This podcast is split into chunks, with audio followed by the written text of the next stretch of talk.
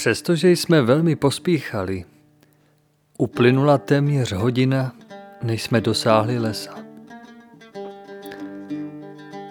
Chtěli jsme Linka za trest za jeho odchod překvapit a proto jsme nevolali halo, nejbrž jsme šli opatrně ku předu a úplně potichu. Lesík nebyl velký a tak jsme ho nemohli minout. Po několika krocích jsme slyšeli hovor. Byl to Linkův hlas. Lehli jsme si a nehlučně se plíželi ku předu. Terén byl pro plížení příznivý. Opatrně jsme odstraňovali z cesty každou suchou větev, aby se snad při přelézání pod tíhou našeho těla nelámala a praskot neopoutal Linkovu pozornost. Ukrývalo nás nízké houští. Kus po kuse jsme postupovali ku předu. Link už nemluvil, ale my jsme si pamatovali směr, odkud přicházely hlasy. Mohlo uběhnout zase nejméně deset minut. Urazili jsme již značný kus cesty, ale nikde jsme Linka neviděli. Tu z nenadání jsme ho uslyšeli přímo před námi. Právě začal nejněžnějším tónem. Tak, můj sladký holoubku, jenom se podívej, jak to chutná. Ty máš také hlad. Chtěl bych ti udělat radost. Objednal jsem ti tvého zvlášť milého přítele. Musí brzy přijít. Jak vidíš, pečuji o tebe.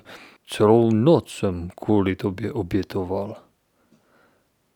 Opatrně jsme rozhrnuli větve keře, za nímž jsme se ukrývali. To, co jsme uviděli, nás překvapilo a obveselilo současně do té míry, že jsme se museli namáhat, abychom potlačili hlasitý smích.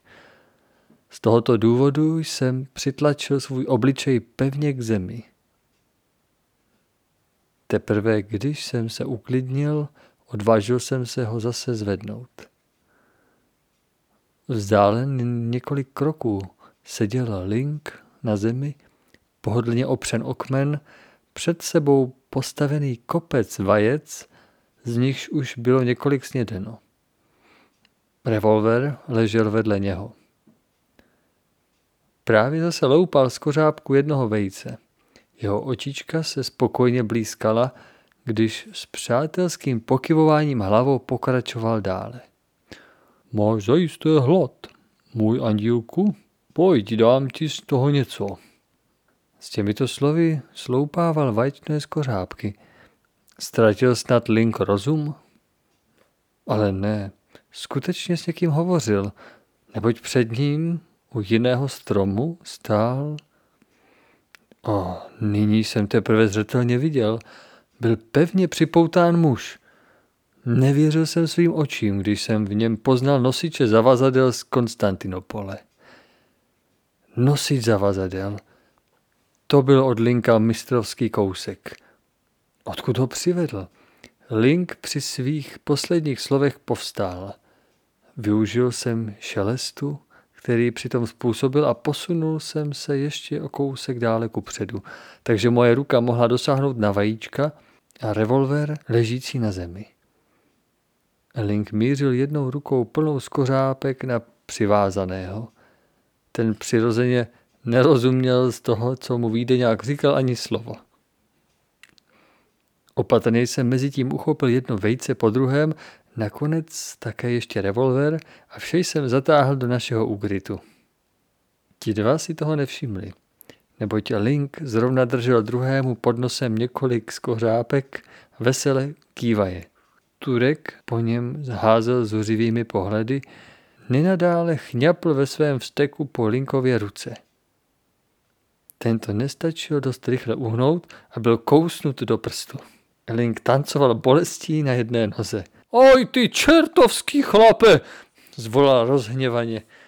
Tobě je milejší maso než vajčné skořápky a k tomu ještě maso ode mne, které nedostane k jídlu ani můj císař.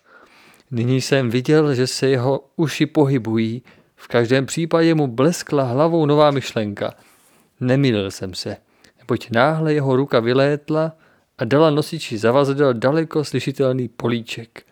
Nejprve na pravou, potom stejný na levou tvář. Tak, můj miláčku, nebudeš asi více pochybovat, že tě mám rád, neboť koho trestáme, toho rádi máme. Spokojeně si zpívaje otočil se k místu, kde předtím seděl.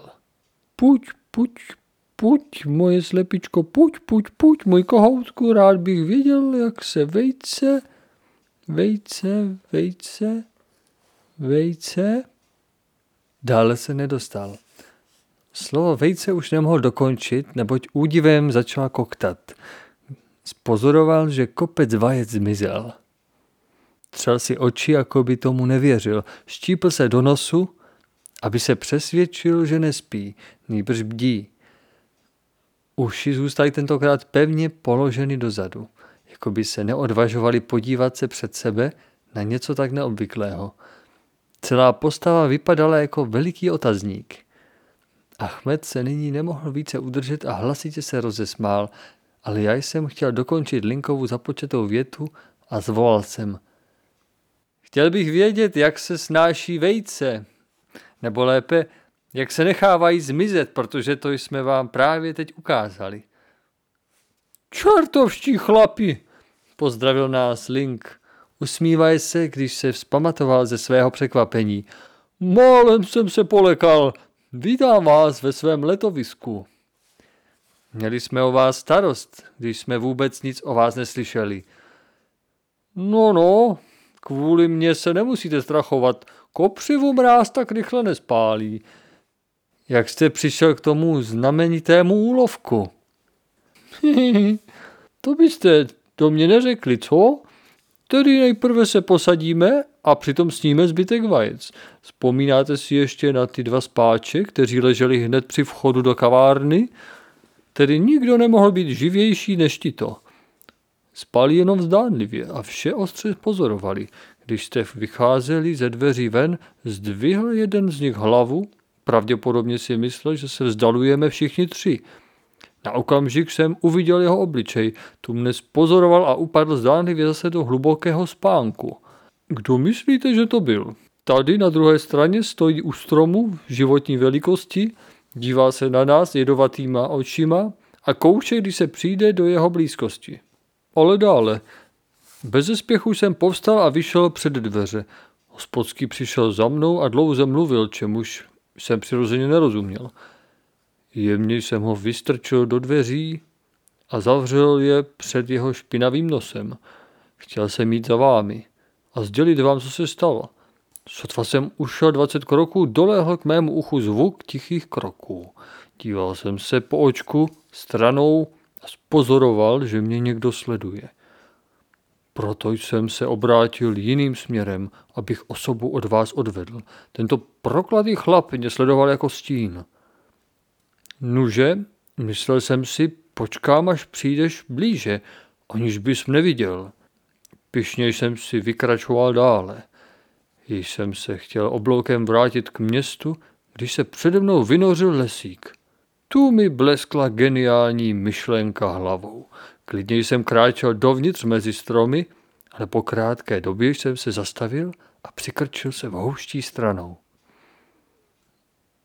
Bravo, přešlo bezděčně z mých úst. Link ke mně povýšeně kývl a odpověděl. Chtěl jsem vyzkoušet jeden z dovedných kousíčků, o kterých jste mi mnoho vyprávěl a mě v nich cvičil. Potom pokračoval dále. Pronásledovatel myslel, že mě jenom ztratil z očí a nasadil spěšnější krok. Když přecházel kolem mé skrýše, natáhl jsem paži uchopil rukou jeho holou nohu a mírně za ní zatáhl.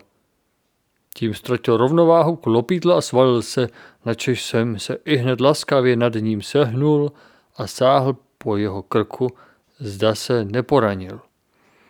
Že mu přitom došel vzduch, byla jeho vina. Mně to ale přišlo vhod, neboť jsem ho mohl provazy, které měl on sám u sebe a které v každém případě byly určeny pro nás, připoutat ke stromu. S materskou péčí jsem ho pak celou noc hlídal a svoje stanoviště opustil jenom proto, abych vám přinesl zprávu. To je všechno. Nyní jsme Linka plně seznámili s našimi zážitky. Stal se přece překvapivě rychle velmi potřebným společníkem na našich cestách. A tak jsem měl radost, že nás doprovází. Co si nyní počneme se zajatým? Link nadhodil tuto nelehce zodpověditelnou otázku. Ano, co uděláme? Nejprve s chlapíkem promluvíme, odpověděl Ahmed. Nic se nedovíš, Achmede. Vpadl jsem.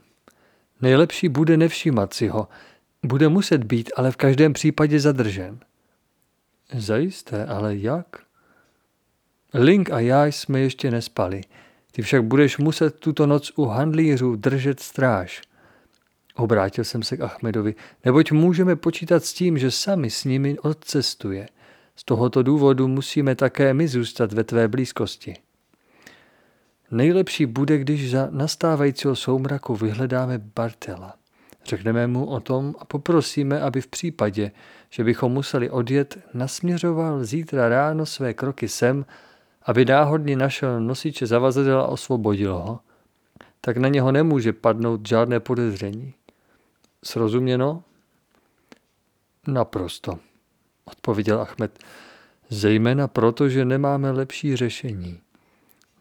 Sami bude sice svého společníka pohřešovat, ale doufejme, že se proto nenechá zdržet. Od svázaného bych se ale přece rád dověděl jméno. Achmed šel k Turkovi, který nás ostře pozoroval. Co máš pro svého pána obstarat? Nedostalo se mu odpovědi. Nechceš mi říct si své jméno, když ti slíbím, že se ti nestane nic zlého? Pokračoval Ahmed dále. Turek se trvával stále v pochmurném mlčení. Šetři námahu a čas. Od toho se nic nedovíš, leda bys ho musel fackovat. S těmito slovy jsem se snažil Achmeda otáhnout pryč. Kdyby mě spoutaný v tomto okamžiku mohl pohltit pohledem, nebyl by ze mne zbyl ani kousíček. Uvolni mi ruce, abych tě mohl rozdrtit, děure, skřípal zuby. Doufal jsem, že spíše něco uslyším, když ho budu dráždit a pokračoval jsem proto pohrdavým tónem. Dej si pozor, aby se svými chvástavými slovy neudusil, slabochu. Spousta ostouzení vycházela z jeho úst. Já jsem se ale smál. Klidně jsem mu hleděl do obliče a odpověděl chladnokrevně. Jen si křič, hlupáku. Já se nepotřebuji od tebe nic dozvědět, neboť vím všechno. Tvůj pán ti přikázal pozorovat příjezdy vlaků, protože se nás bojíte. Ty jsi ale svému pánu špatně sloužil, když se nechal nachytat. Pse, hněv mého pána tě rozdrtí. Tvůj pán je v mých rukou. Přivezl si ho z Konstantinopole snad sebou. Posmíval se s obličejem skrouceným v pitvorný výraz. Neměl jsem to zapotřebí, neboť on přišel sám od sebe. Allah zmátl tvoje smysly. Mluvíš jako dítě, odpověděl nejistě. Vědělo by dítě, že se sami nachází u Osmana? Nyní zbledl. Potřeboval nějaký čas, než se sebral a namáhavě ze sebe vymáčkl. Mýlí se. Sami zde není. Správně. Sami zde není. Ale za to Ismail, jak se nyní jmenuje, který chce unesenou přinést k Husejnovi. Šejtan. Uniklo z jeho úst, během čehož na mě polekaně a úžasle zároveň upřeně hleděl s vyvalenýma očima. Nepovažoval jsem za nutné dále mu vysvětlovat, co o tom vím, protože jsme tentokrát nepochybně na správné stopě. A šel jsem zpět ke svým společníkům. Link byl již připraven, dlouze natažen, spal. Pro mě bylo také tím nejlepším následovat jeho příkladu a poprosil jsem Achmeda, aby nás při setmění vzbudil. Poté, co jsme byli po krátkém spánku Achmedem probuzeni, přenechali jsme nosiče zavazadel jeho osudu a nově posílení jsme kráčeli k Ušaku, ubírajíce se směrem k Bartelovu domu. Ten nás již netrpělivě očekával a připravil pořádné jídlo. Jeho prostřednictvím se nám také podařilo sehnat tři koně, které byly pro nás nachystány a drženy pro případ naší potřeby. Právě tak ochotně chtěl náš hostitel jít příští den do lesíčka osvobodit Turka. Při překročení jedné z hlavních ulic poznamenal link ukazující na obchod se smíšením zbožím. Zde vysí správné pěkné provazy. Co kdybychom si jich nějakou zásobu vzali s sebou? Jinak bychom mohli přijít do nesnází. Měl pravdu. A Bartel poslal svého sluhu, který byl ještě s námi, k obchodníkovi, aby přinesl několik provazů, neboť kdybychom tam šli sami, bylo by to nápadné. Před městem jsme se od Bartela oddělili s příslibem, že se k němu vrátíme co nejdříve. Nebudeme-li tedy muset do té doby odjet. Ahmed přinesl z nádraží pušky, zatímco já s Linkem jsme se blížili, jak jen to bylo možné, ke stanu handlířů. Příliš daleko jsme se nesměli odvažovat, aby nás sami nespozoroval v případě, že by přicházel z města. Achmed se k nám brzy zase přidal a převzal pro první hodiny hlídku. Link a já jsme se oproti tomu pevně zahalili do svých dek a zkusili ještě trochu spát. Ležel jsem již dlouho, když se z temnoty přede mnou vynořilo několik postav. Ještě jsem nemohl nic zřetelného rozeznat, tiše přicházeli blíže. Konečně jsem rozeznal, že to byli dva muži, kteří nesli zahalené lidské tělo. Následovala třetí dlouhá postava v černém kabátě. Zůstal jsem ležet jako spoutaný. Osamělý muž dal znamení. Nosiči spustili své břemeno k zemi, pomalu odhodil první z nich svůj kabát dozadu a obrátil ke mně svůj obličej. Byl to sami. Jízlivě se šklebil, ale také strašlivě výhružně vytáhl svoji dlouhou ruku, ukázal kostnatou rukou na tělo ležící na zemi a opatrně odhrnul černý záhal. Tady. O nebesa, jak děsný pohled. Krev se mi násilně hrnula k srdci a vystřelovala do mozku, jako by mě měla prasknout hlava. Byl jsem šílený, chtěl jsem křičet, ale nemohl jsem. Chtěl jsem vyskočit, ale jako by mne drželo zpátky tisíce rukou.